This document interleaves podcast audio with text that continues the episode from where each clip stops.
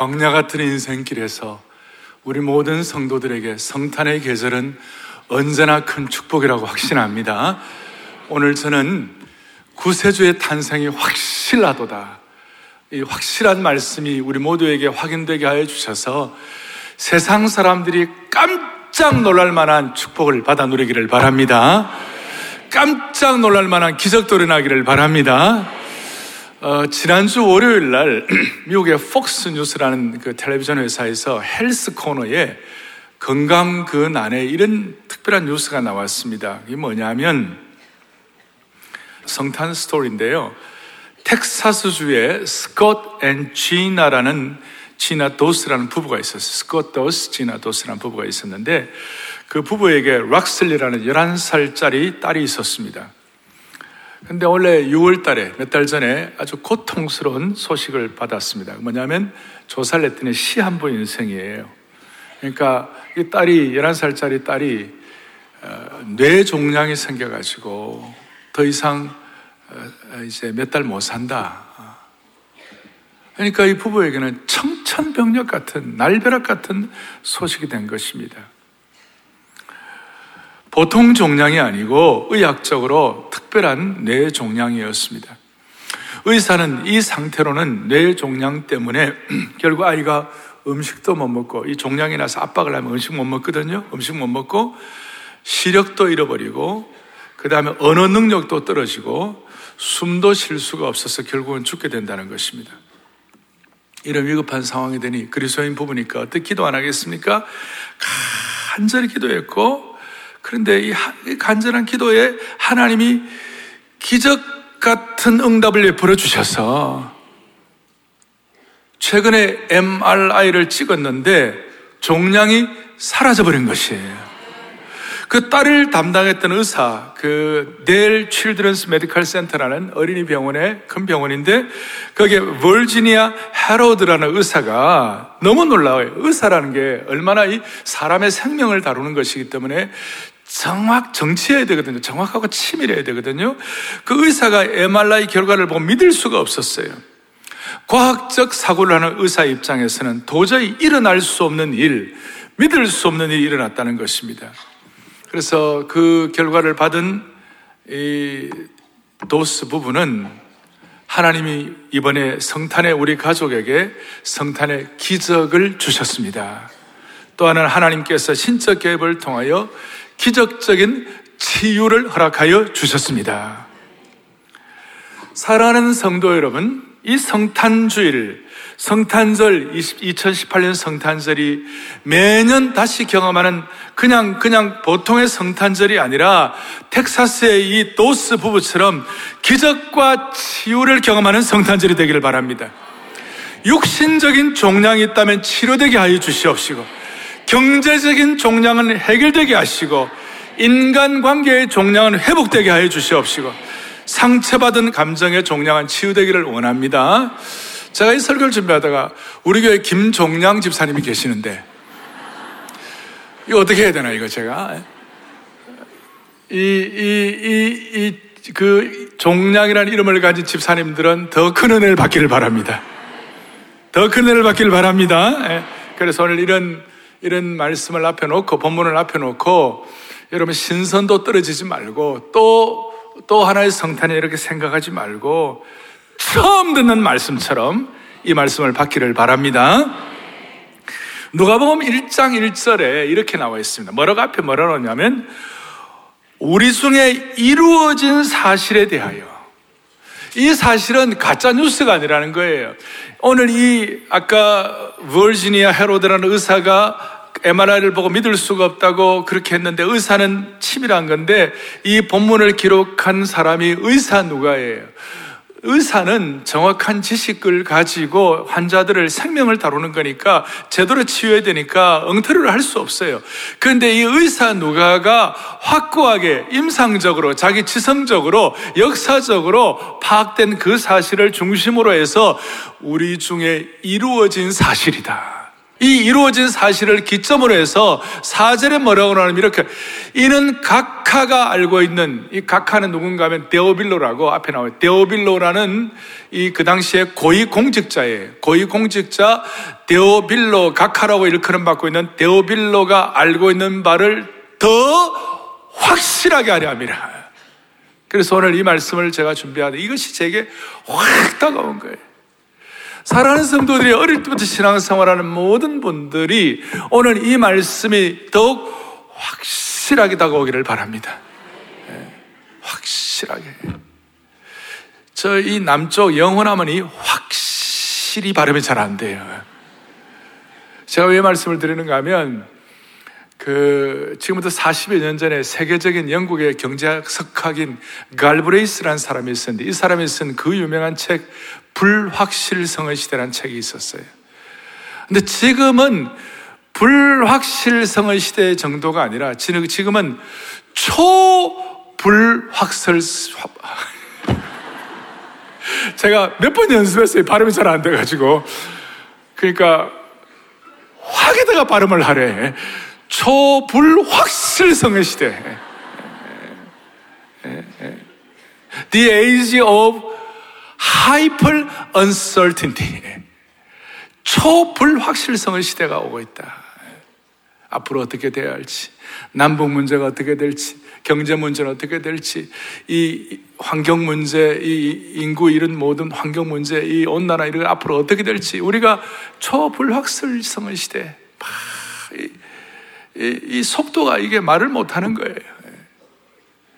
이제 한국은 LTE 시대도 지나고 5G, 세계적으로 가장 빠른 일은. 근데 속도는 빠른데 앞이 안 보인다면 어떤 일이 벌어지겠어요? 막 폭우가 억수같이 쏟아질 때 운전 어떻게 하십니까? 어떤 사람이 안개가 꽉 끼어 있는데 그 안개 때문에 앞을 쳐다볼 수 없는데 100km, 110km 달린다면 여러분 그 무슨 일이 벌어지겠어요? 그래서 우리는 이 초불확실성의 시대에 우리는 확실한 복음을 가지고 우리 앞에 있는 수많은 폭우와 안개들을 걷어내야 할 것이에요. 그러면 성경은 우리에게 무엇보다도 어떤 것에 대한 확실함을 가지라고 하느냐. 첫째는 앞에 누가 보면 2장 앞에 예수 그리스도가 다윗의 집안에서 예수 그리스도가 영원히 야곱의 집 다윗 왕국을 다스리고 그 나라가 무궁하겠다. 예수님에 대한 얘기를 하고 그 다음 앞에 보면 69절에 보면 뭐가 나오냐면 구원의 뿔에 대한 얘기가 나와요. 그러니까 무엇보다도 사랑의 교회 모든 영가족 성도들 한 분한 한 분은 모두가 다 예수님과 구원에 대해서는 확실해야 되는 것이에요. 그럴 때 우리 이 안개 시대를 이, 이 불확실 초불확실성의 시대를 돌파할 수가 있는 것이에요. 그러면 예수님과 구원에 대해서 확실하게 되면 자연스럽게 나타난 일이 뭐냐면 오늘 요절이에요. 11절. 요절이 뭐라고 되냐. 이렇게 나와 있죠. 오늘날 다윗의 동네에 너희를 위하여 구주가 나셨으니 곧 그리스도 주시니라. 다시요. 오늘날 다윗의 동네 목사님 날짜가 없는데 왜 오늘 날이라고 그럽니까? 옛날 판은 오늘 날이에요. 오늘날 다윗의 동네에 너희를 위하여 구주가 나셨으니 곧 그리스도 주시니라. 여기서 우리가 불확실성의 시대에 확실한 복음, 예수님과 구원을 가지고 이 안개 시대, 그 다음에 폭우가 쏟아지는 시대랄지라도 분명하게 시대의 나침반과 길잡이를 가지고 나아갈 수 있도록 세 가지를 주목해야 돼요. 첫째는 다윗의 동네에, 두 번째는 너희를 위하여, 세 번째는 곧 그리스도 주시니라. 이 불확실성의, 아니, 초불확실성의 시대에 확실한 복음, 예수님과 구원에 대해서 갖기 위하여 오늘 세 가지를 마음에 다짐하고 이 자리를 떠나가야만 하는 것이에요. 첫 번째는 뭐라고 그랬어요? 다윗의 동네. 다윗의 동네. 이 다윗의 동네라는 말은 예수님이 이 땅에 오실 것을 구약에 있는 수많은 선지자들이 예언을 했어요. 미가서 5장 같은 데 보면 오늘날 다윗의 동네 그것이 뭐냐 베들레헴의 예수님이 메시아가 탄생할 것을 말씀한 거예요. 그리고 이런 확실한 복음 이것 때문에 과거에 히브리서의 기자들이나 신앙의 선배들부터 시작해서 지난 2000년 동안 수많은 사람들이 이것이 너무나 분명하고 확실하니까 여기에 생명을 걸고 목숨을 걸고 여기 한 생애를 바치고 어떤 사람들은 순교도 하고 어떤 사람들은 하나님 앞에 평생 선교사로도 살고 이렇게 하는 것이에요. 그러니 처음 다시 한번 이 확실한 복음에 대해서 오늘날 다윗의 동네에 이 다윗의 동네라는 말은 베들레헴을 말씀하는 것이에요. 이 다윗의 동네라는 말은 예루살렘을 말씀하지 아니하고 베들레헴을 말씀하는 것이에요. 다시 어디를 말씀하지 않고요? 예루살렘에. 예수님이 어디에 태어나지 아니하시고요? 예루살렘에 태어나지 아니하시고 어디 태어나신다고요? 베들레헴에 태어나. 이 베들레헴이라는 것은 저 전설이나 신화가 아니에요. 지금도 있는 곳이에요. 구글 쳐보면 서울에서 8,064km 떨어진 곳이 베들레헴이다. 그렇게 나와 있어요. 이 베들레헴에서 예수님이 나신다. 이게 왜 이렇게 중요한가? 다윗의 동네에 예수님이 나신다. 이것이 왜 이렇게 중요한가? 한마디로 말하면 예루살렘 궁전이 아니라 베들레헴 마구간에서 태어나신 것이 왜 이렇게 중요한가 하면 사람들이 갖고 있는 견고한 자기 프레임, 자기 선입관, 자기 편견, 자기 고집을 뛰어넘는다 그것이에요. 자, 여러분 동방 박사들이 이스라엘의 왕으로 나시니가 누구시뇨라고 동방 박사들조차도 왕이니까 예루살렘 궁전과 관계 있을 것이라고 생각하고 헤롯 왕을 찾아왔어요. 그래서 소동이 일어났어요. 메시아가 태어난다는데 어디서 태어나느냐? 다들 그래갖고 이제 찾아보니까 그 율법사들하고 다 찾아보니까 미가사에 있는 말씀처럼 베들레헴에서 예수님이 태어난다는 거예요. 그거 다 알았어요. 어느 정 알려진 비밀이에요. 그런데 사람들의 마음속에 구약에서는 그렇게 말했지만 복음은 그렇게 말했지만 사람들의 머릿속에 갖고 있는 강고한 자기 선입관과 편견은 뭐냐면 어떻게 메시아가 왕이 어떻게 베들레헴에 탄생할 수 있느냐 말도 아니야. 저 베들레헴은 예루살렘에서 한 11km 정도 떨어진 조그마한 곳인데 저도 몇 번 갔다 왔습니다. 여러분 갔다 온 분들 많이 있잖아요. 지금도 아랍에 있는 그런 큰 동네는 아니죠. 그런데 그 베들레헴에 어떻게 메시아가 예루살렘 궁전이 아니라 베들레헴의 초라한 장소에서 태어날 수 있겠냐? 이건 믿을 수가 없다. 이건 아니야. 알려진 비밀이지만 안 믿는 거예요. 자기들이 갖고 있는 어떤 편견과 어떤 어떤 어떤 고집과 자기들이 갖고 있는 선입관 때문에 절대로 안 믿는 거예요. 하나님께서 오늘 2018년 오늘 이 성탄절에 저와 여러분들에게 주시고자 하시는 중요한 메시지, 확실한 메시지 넘버원은 뭐냐? 사랑의 교회 모든 성도들이요, 한국교회 모든 성도들이요, 하나님의 백성들이요, 우리가 인간적으로 갖고 있는 모든 편견과 고집을 깨뜨려 버리라 이 말이에요. 왜 그런지 아세요? 아무리 말해줘도 어떤 프레임에 고착되어 있으면 해결이 안 되는 거예요. 예루살렘이 아니라 베들레헴에서 탄생하신 예수 그리스도에 대해서 고정관념을 버려야 되는 거예요. 예루살렘이냐 베들레헴이냐 이렇게 말할 때에 우리는 우리가 갖고 있는 고집이 있으면 그 당시에 갖고 있는 사람 예루살렘이 베들레헴이라 알지만 어떻게 아니야 예루살렘일 거야. 이런 이유 때문에 제가 이렇게 말씀드릴 수 있어요. 인간의 고집 때문에 진리를 놓치는 것이에요. 인간의 고집 때문에 기적도 놓치는 것이에요. 제가 아까 처음 도스 부부 얘기했습니다만은 그 부부는 아마 틀림없이 소박하고 아주 순전한 사람들, 순수한 사람들이었을 거예요. 아주 소박한, 그러니까 인간의 고집 때문에 진리와 능력, 인간의 견고한 선입견과 자기 확신 때문에 능력과 기적을 체험하지 못하는 것이. 사랑하는 성도들이여, 오늘 이 귀한 시간, 이번 성탄절 될 때까지 우리 모두가 다 다시 한번 주님이 주신 영적 순수함을 회복하기를 원합니다. 그리하여 우리의 관계의 종량, 우리의 삶의 상처와 트라우마와 모든 것들이 치유되는 역사가 일어나기를 바라는 것이에요. 하나님을 섬긴다고 하면서도 이스라엘 백성들은 하나님 섬긴다고 하면서도 그 고집 때문에 하나님의 아들을 십자가에 못 박아버리는 것이 어떻게 예수님이 베들레헴에서 초라한 곳에 태어날 수 있겠느냐라는 그 고정관념을 깨뜨려야 하는 것이. 사랑하는 성도들이여, 오늘 다윗의 동네에 확실하게 태어난 이 복음을 믿기를 바랍니다. 예루살렘이 아니라 예루살렘 궁전이 아니라 베들렘의 초라한 가는 것입니다. 두 번째로는 예수님이 땅에 오신 확실한 목적을 장소를 알아서 목적을 알아야 돼. 그것이 뭐냐? 다시 한번 오늘날 다윗의 동네 그다음에 뭐라고 되어 있어요? 너희를 위하여. 크게 보면 우리가 성경의 통전적인 전체적인 시각을 너희를 위할 때 모든 사람을 다 커버하는 오늘 2000년 동안 지나온 시대의 모든 사람들 우리를 위하여라고 포함되지만 1차적인 목적은 이 너희가 누구냐 하면 목자들이었고 목동들이었어요. 그리고 목동들은 당시의 이스라엘 나라의 최하층민이었어요. 최하층 계층이었어요. 그러니까 이스라엘 백성들은 직업 난을 쓸 때에 목동 그러면 제일 미치고 그 다음 직업은 다 목동 위에예요. 그만큼 최하층민이었어요. 이 사람들은 가난한 사람들이었고 못 배운 사람들이었고 나이가 어렸어요.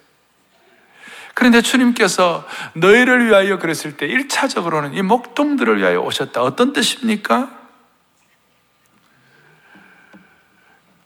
이스라엘 백성들 가운데서 메시아가 베들레헴에 오신다는 예언은 알고 있었지만 신경도 안 쓴 똑똑한 예루살렘 신학자들을 위해서가 아니라 강구한 프레임에 갇혀가지고 베들레헴이 아니라 예루살렘에 오실 것이라고 생각한 서기관들이 아니라 1차적으로는 목동들을 위해 오신 것이 고통받고 소외되고 그런 사람들을 위하여 또 크게 보면 겉으로는 안정돼도 마음이 아파가지고 실제로 마음이 아프고 마음이 버림받아가 지금 죽을 것 같다고 하는 그런 사람들. 내 힘으로는 도저히 해결할 수 없는 것. 이런 고민을 갖고 사는 사람들. 그래서 이렇게 말할 수 있습니다. 예수님은 이 땅에 몸과 마음이 가난한 자들을 위하여 오셨다는 것이 1차적으로. 그래서 예수님이 몸과 마음이 가난한 자들을 위하여 주님은 성육신 하시는데 어떻게 가난하게 오신 것이에요. 주님은 부잣집에 오신 것이 아니라 가난하게 오신 것이. 그러니 여러분 한번 제가 이렇게 어, 묵상을 해보았어요. 예수님이 이 땅에 가난하게 태어나신 것이 하나님의 참 지혜이다. 할렐루야. 여러분 이 세상에 70억이 넘는 인구 가운데 경제적으로 풍족하고 다 갖춘 사람들이 많겠습니까? 아니면 경제적으로 힘들고 쪼들리는 사람이 많겠어요? 전자의 후자에? 아마 70억이 넘는 인구 가운데 60억 이상은 다 가난한 사람들일 거예요. 경제적으로 힘든 사람들일 거예요. 이것이 하나님이 주신 지혜예요. 예수님이 가난하게 태어나셨다는 것은 누구나 웰컴하고 환영한다는 뜻이에요. 왜냐하면 왕궁에 예수님이 태어나셨다면 왕궁의 치인이 돼 경호실 거기에 모든 뭐 이렇게 다 이렇게 막고 이렇게 막 그냥 왕궁의 의리라고 누가 가서 함부로 경배할 수 있고 누가 함부로 접근할 수 있겠어요? 근데 가난하게 태어나시고 베들레헴의 그 초라한 곳에 있으니까 누구든지 와서 예수님께 경배할 수 있는 거예요. 누구든지 예수님을 환영하고 경배할 수 있는 것이에요. 그래서 이렇게 말할 수 있어요. 오늘 예수님께서 너희를 위하여라는 이 말씀 안에는 가난한 목동들이 일차적인 대상이기 때문에 우리의 몸과 마음이 가난한 자들을 이 성탄에 주님께서는 돌보신다는 것을 믿으셔야 되는 것이에요. 그러니까 여러분들이 어릴 때 가난하게 태어나셨다면 만약 그 가난함이 상처만으로 남아있지 아니하고 그 가난함이 신앙으로 잘 극복되기만 하신다면 가난을 경험한 것에 대해서 감사드려야 되는 것이에요. 왜냐하면 가난을 경험하고 잘 극복한 분들은 오늘의 모든 삶 환경을 주님 앞에 더 큰 감사를 올려드릴 수가 있습니다. 그리고 가난하고 고통하고 어려운 분들의 삶에 공감할 수가 있는 것이에요. 일본에서 100년에 한 번 나올까 말까 하는 경제인이라는 칭송을 듣는 마스시다 고노스케의 얘기를 잘 알 것이에요. 그가 인생의 성공 비결이 있다면 하나님이 자기에 주신 세 가지가 은혜라고 그랬어요. 첫째는 잘 가난하게 태어난 것. 두 번째는 몸이 건강하지 못하고 허약하게 태어난 것. 세 번째는 못 배운 것. 가난했기 때문에 부지런히 살려고 노력했고 몸이 허약했기 때문에 어떻게든지 좀 자기 건강을 돌보면서 이분은 95세까지 살았어요. 못 배웠기 때문에 세상의 모든 사람들이 자기의 다 스승이라는 것이고 평생 배우려고 노력했다는 것이에요. 그러니까 일본에 100년 아니 수백 년에 한 번 나올까 말까 하는 그런 경영가가 된 것이에요. 우리가 이거 흔히 잘 알고 있어요. 따라서 오늘 여러분 우리가 육신적으로 어릴 때부터 가난하게 태어났다면 이 가난하게 태어나신 예수님의 지혜에 대해서 감사하기를 바랍니다. 아니면 오늘날 경제적으로 안정이 됐지만 마음이 너무 가난하고 주님 앞에 나 자신을 늘 깨뜨리고 자신을 낮추는 분들은 이번 성탄이 여러분들에게 축복이 되기를 바랍니다. 여러분 이런 내용들이 복음의 확실성과 무슨 관계가 있습니까? 복음은 스펙트럼이 넓은 것이. 가난한 자부터 부자까지 복음의 깊이가 있는 것이 할렐루야. 그리고 복음의 넓이가 있는 거예요. 우리 서울에서 예루살렘까지 부산에서 신의주까지, 모스크바에서 케이프타운까지, 성전 밖에 있는 성전 들 밖에 있는 들판에 있는 목동도로 시작했죠. 성전 안에 있는 안나와 시몬까지 미치지 못할 때가 히말라야에서 쿠바의 섬나라에 이르기까지 미칠 곳이요 다 미칠 복음의 넓이, 복음의 깊이, 차별 없는 복음. 어떤 분은 25층 아파트에 사는 분이 있고, 어떤 분은 막 반지하에 사는 분도 있고, 어떤 분은 옥탑방에 사는 분도 있어요. 강남에 살든지 아니면 저 제천에 살든지. 상관이 없이 복음은 모든 것을 초월하고 커버하는 능력이 되는 줄로 믿는 것이에요. 그래서 우리 교회는 이 새예배당 짓고 난 다음에 제가 한 번씩 강조합니다만은 뭐 여유가 있는 분도 계시고 아니면 옥탑방 있는 분도 계시고 모든 분들이 어제도 메시아를 하는데 제가 메시아 제 공연을 7천 명의 성도들 자가 쭉 둘러보았어요. 있는 분, 없는 분, 또 우리 어린아이부터 할아버지 할머니까지 모든 계층을 다 이렇게 아우르는 것이에요. 할렐루야. 여러분 이것이 확실한 복음인 것이에요. 확실한 그래서 이사야 42장 7절에 이런 말씀을 하고 있다. 다 같이 보겠습니다. 너가 눈먼 자들의 눈을 밝히며 갇힌 자를 감옥에서 이끌어내며 흑암에 앉은 자를 감방에서 나오게 하리라. 아멘. 이거는 이사의 예언적 시각을 가지고 미리 복음의 능력을 예표하는 것인데 뭐 저기 가운데서 뭐가 있어요? 갇힌 자를 감옥에서 이끌어내고 흑암에 앉은 자를 감방에서 나오게 한다. 무슨 말입니까? 예수님은 사역하는 기간 동안에 나병 환자를 낫게 하셨어요. 나병의 감옥에서 나오게 하신 것이에요. 예수님은 눈먼 자를, 예수님은 혈루증 앓는 여인을 중풍병자의 그 병의 감옥에서 나오게 하시는 거예요. 말 못하는 일을 그 말 못하는 감옥에서 나오게 하시는 거예요. 공생의 기간 동안에 절대 시간을 약하고 상처 있고 어렵고 그늘지고 감옥에서 고통하는 모든 사람들을 고치신 것이에요. 그리고 이 주님이 고쳐주신 사람들의 대상은 공통점이 있어요. 그것이 뭐냐? 자신들의 힘만으로는 자신이 처한 상황을 통제할 수 없는 삶을 사는 분들이에요. 내 힘으로는 결코 해결할 수 없는 것이에요. 자신의 능력으로는 해결이 안 되는 것이 다시 한번 자기의 힘과 능력으로만은 자신이 처한 삶을 통제할 수 없는 자신의 삶을 해결할 수 없는 담에 부딪힌 그런 사람들이에요. 그런 분들의 삶에 그런 감옥에서 주님이 복음의 능력과 확실한 복음의 깊이를 가지고 복음의 통전성을 가지고 너희를 위하여 해결해 주시는 분이세요. 오늘 이 말씀이 여러분들에게 확실하게 다오기를 바랍니다. 어제 메시아 공연을 하는데 메시아 22번부터 25번까지는 핸델이 그 메시아를 기록하면서 쓰면서 22번, 25번까지는 예수님의 경멸당하시고 고난당하시고 박해받으시고 채찍질 당하시는 그 아픔과 고통을 생각하면서 눈물을 쏟아가면서 그걸 썼다는 것이에요. 그리고 그걸 어제 공연하는데 많은 분들이 눈물을 훔치고 저도 가슴이 뭉클하고 오늘 그렇지. 이 주님께서 우리 온 성도들 내 입만으로 해결할 수 없는 그런 부분에 짐을 지고 있는 모든 성도들의 문제 앞에서 이 주님의 성탄과 복음은 그들을 위하여 이 성탄이 되게 하여 주시기를 원합니다. 너희를 위하여, 너희를 위하여.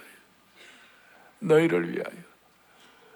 제가 지금 다윗의 동네에 예루살렘이 아니라 베들렘이라고 말씀드리면서 우리의 편견의 감옥을 깨뜨리면 순수하고 소박해지면 하나님 지금도 종량을 제거해 주신다. 그리고 오늘 우리는 너희를 위하여라는 말에 오늘 내 힘으로 해결할 수 없는 문제를 가지고 짐을 진 모든 분들, 그 목동들 예수님이 가난하게 되신 마음이 가난한 모든 성도들을 위하여 주님이 지금 와 주셨다. 세 번째로는 곧 그리스도 주시니라. 우리를 위하여 오신 그분이 바로 곧 그리스도 주시니라. 결과론적으로 와 닿는 거예요. 그리스도 주시니라. 제가 이번에 말씀을 준비하며 저는 이 말씀을 준비할 때 자주 자주 어떻게 하느냐면 헬라 원어를 제가 보아요. 보는데 제가 이 말씀을 좀 헬라 원어 본문으로 깜짝 놀란 거예요. 헬라어를 헬라어로 쓸 때에 어떤 일이 분명하고 보통일 때는 부정관사를 쓰고 그것이 좀 확실하면 더 정관사를 써요. 그런데 이 그리스도 주님, Χριστός Κύριος라는 이, 이걸 볼 때, 아니 세상에 관사도 없고 부정관사도 없고 정관사도 없는 거예요. 이게 무슨 뜻인가 하고 제가 신앙사전을 찾아보았더니 깜짝, 너무나 분명하면, 너무나 확실하면 부정관사도 정관사도 붙일 필요가 없다. 무슨 말이냐? 그리스도 주님은 우리에게 너무나도 확실하기 때문에 뭐 사람들을 좀 이해시킬 만한 그런 논리적인 정관사와 부정관사를 붙일 필요가 없다. 오늘 저와 여러분의 삶에 그리스도 주님은 완벽한 확실한 복음인 것이에요. 그리스도 주님이 되는 것이에요. 그리스도란 말이 뭐예요? 그리스도란 말은 히브리어로 메시아라는 말을 헬라어로 번역한 말이 그리스도의 기름 부음 받았다 그 뜻이에요. 우리가 제자 훈련 처음 시작할 때 그리스도에 대해서 공부를 합니다. 그리스도가 뭐예요? 그리스도란 말은 뭐예요? 오늘 그리스도란 말은 이 땅에 내 힘으로 해결할 수 없는 문제를 갖고 있는 모든 삶에 주님은 그리스도가 되신다. 그 뜻이에요. 그 그리스도가 되신다 말은 어떤 것도 해결하지 못할 것이 없다는 뜻으로서의 그리스도란 뜻이에요. 그러니 요한은 이걸 깨닫고 요한이 요한복음을 기록하면서 내가 이걸 쓴 것은 요한복음 2장 31절에 뭐라고 되어 있느냐? 예수께서 하나님의 아들 뭐예요? 그리스도예요. 문제도 해결할 수 없는 것이 없기 때문에 우리는 주님 안에서 생명의 역사, 풍성한 생명의 역사를 누릴 수가 있느니라. 이렇게 말씀하는 것이. 오늘 주님은 관사도, 정관사도, 부정관사도 붙일 수 없는 확실한 그리스도 주님의 은혜가 되는 줄로 믿으셔야 되는 것이. 예. 어떤 세계적인 유명한 학자가 있었어요. 그 학자에게 기자가 인터뷰를 하면서 이렇게 질문을 했어요. 박사님, 서재에 책으로 가득하시네요. 그동안 글도 많이 쓰셨고, 세계적인 석학들과 대화도 많이 하시고, 수많은 지식으로 가득하신데, 한 가지 질문하고 싶습니다. 그 질문은 뭐냐? 박사님이 가지고 계신 지식 중에 최고의 가치 있는 지식이 무엇입니까? 그 질문에 대해서 이 대학자가 떨리는 목소리로 이렇게 대답을 했습니다. 내가 아는 지식 중에 최고의 지식은 두 가지밖에 없다. 한 가지는 나는 죄인이라는 사실. 또 한 가지는 예수님이 나의 위대한 구원자 그리스도이시다. 이런 고백은 나는 죄인이다. 예수님이 내 삶의 위대한 구원자 그리스도이시다. 이것이 내 인생의 최고의 지식이라고 이런 고백은 진짜 본어겐 하면 이런 고백을 할 수가 있는 것이에요. 오늘 저와 여러분의 인생에 예수님이 내 인생의 그리스도이시라는 사실에 대해서 어떤 문제도 해결할 수 있다는 것에 대한 그리스도라는 사실에 대해서 우리가 오늘 아까 도스 부부처럼 소박하게 믿어 의심의 종량들을 다 떼어내는 은혜가 있기를 바라는 것입니다. 세 가지를 말씀을 드렸습니다. 다윗의 동네 편견을 극복하는 너희를 위하여 몸과 마음이 가난한 자들을 위하여 그리스도가 되시는 이것이 어떻게 보면 완벽한 확실한 구원 패키지예요. 적용으로 이 구원 패키지가 있는 분에게 자동적으로 따라오는 한 가지 현상이 있어요. 이 세 가지가 있으면 자동적으로 따라오는 현상이 있어요. 그것이 뭐냐? 오늘 11절, 12절, 13절, 14절 뒤에 쭉 보니까 하나님께는 영광이요. 이 복음의 소식이 확실한 복음이 땅에서는 기뻐하심을 입은 사람들 중에 뭐예요? 평화로다. 이 구원의 패키지가 확실한 사람들에게 자연스럽게 따라오는 현상이 뭐냐? 평강인 것이. 자, 이 평강에 대한 신선도를 새롭게 합시다. 처음 들은 것처럼 다시 한번 확인합시다. 이 평강은 예수 믿는 사람들에게 준 평강은 예외가 없이 딱 세 가지예요. 첫째는 하나님과의 평강이에요. 하나님과의 평강이에요. 하나님과의 평화, peace with God. 하나님과의 평강에 대해서는 여러분들이 잘 아시죠? 하나님과의 평강. 예수님이 땅에 오신 이유는 평강의 왕 오셨고 이사야 9장에 보니까 예수님을 통하여 평강의 더함이 무궁하겠다 그랬어요. 그리고 하나님의 평강에 대해서 바울이 깨닫고 로마서 15장 13절에 로마 15장 13절을 다 같이 보지요. 소망의 하나님이 모든 기쁨과 평강을 믿음 안에서 너희 안에 뭐예요? 충만하겠어.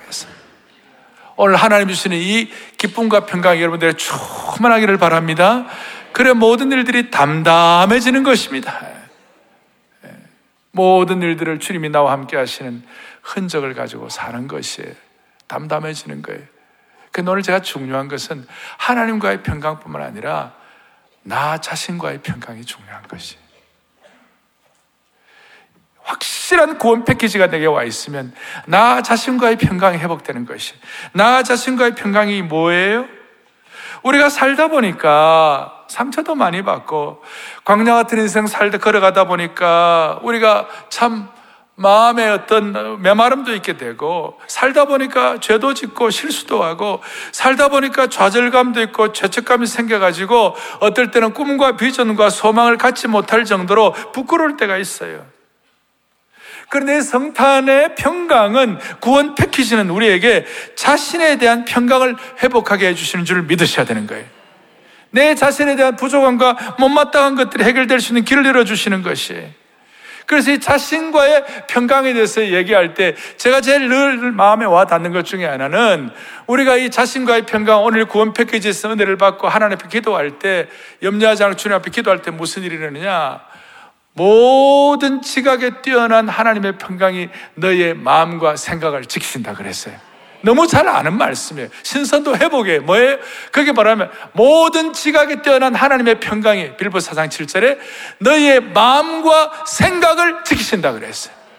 사람마다 마음의 성이 있어요. 생각에 울타리가 있어요. 사람마다 다 자기 자신의 어떤 철없는 것이 있어요. 그런데 그것이 어떨 때는 세상적인 풍파와 고통 때문에 와르르 무너질 때가 있어요. 그런데 너희를 위하여 오시니 이 확실한 복음의 패키지가 우리에게 와 있으면 하나님께서 이 평강의 순찰자를 통해서 우리의 마음의 벽과 우리의 마음의 울타리가 무너지지 않도록 주님이 순찰해 주시는 것이 평강으로 순찰해 주시는 것이 평강으로 우리를 보호해 주시는 것이 얼마나 중요한지 몰라요.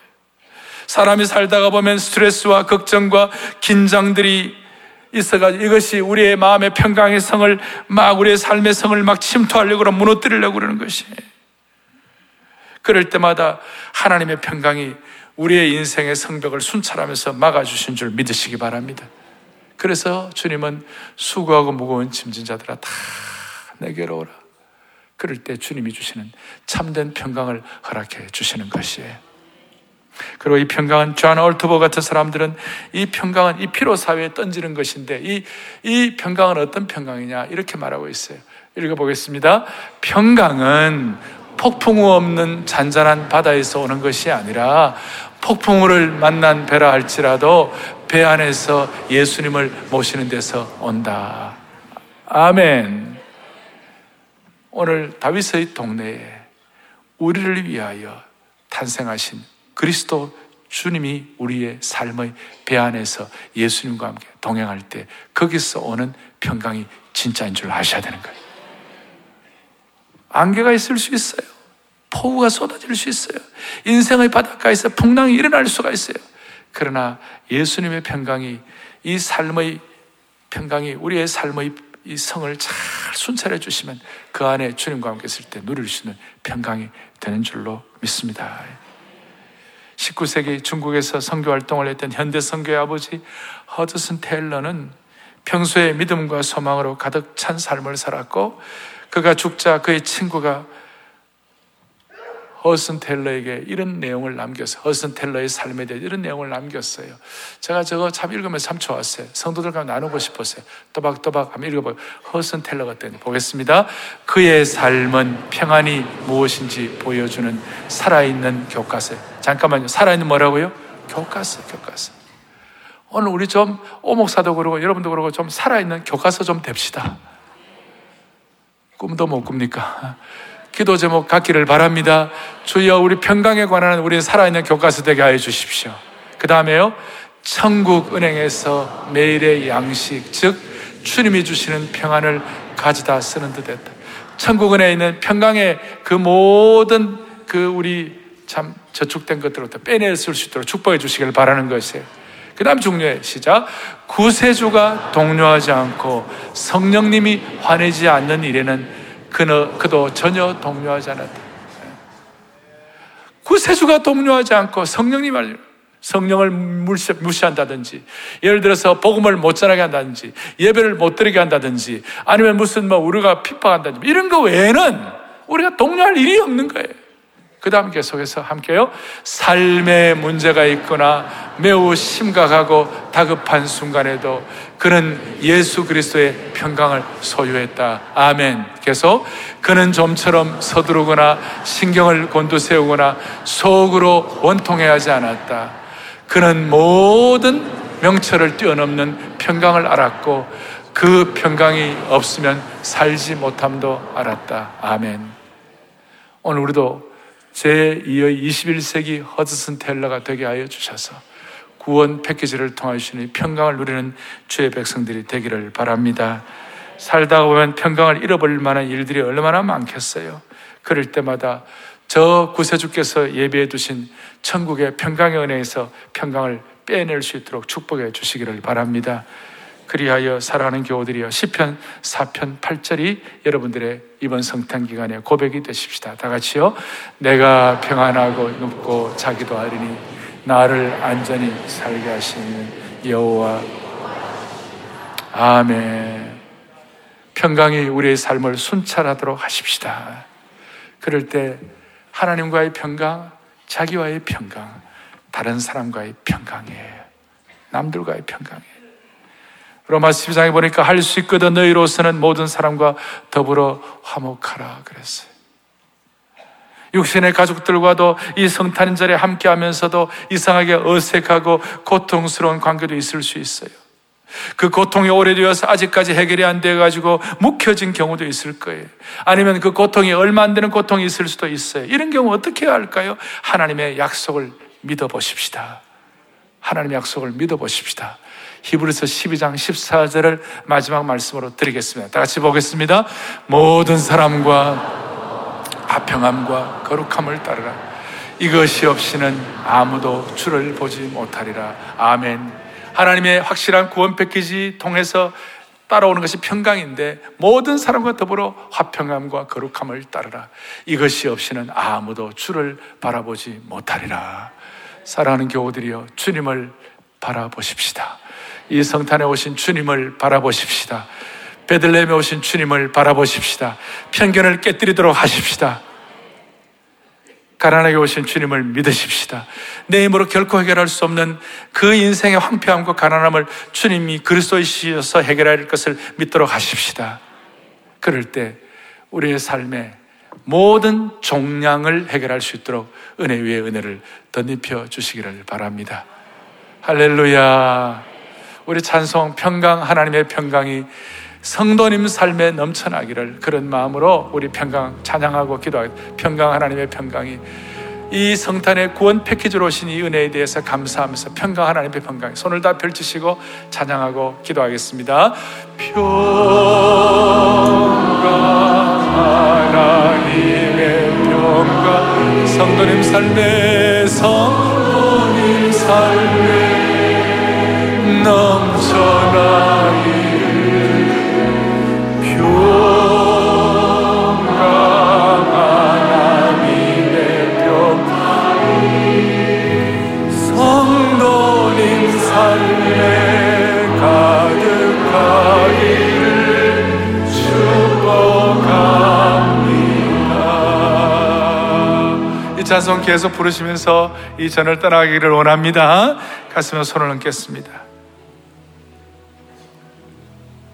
자비로우신 하나님 아버지, 편견이 가득한 세상에서 베들렘에서 평강의 왕으로 오신 예수 그리스도를 확실히 선포하고 고백하는 온 성도들 되게 하옵소서.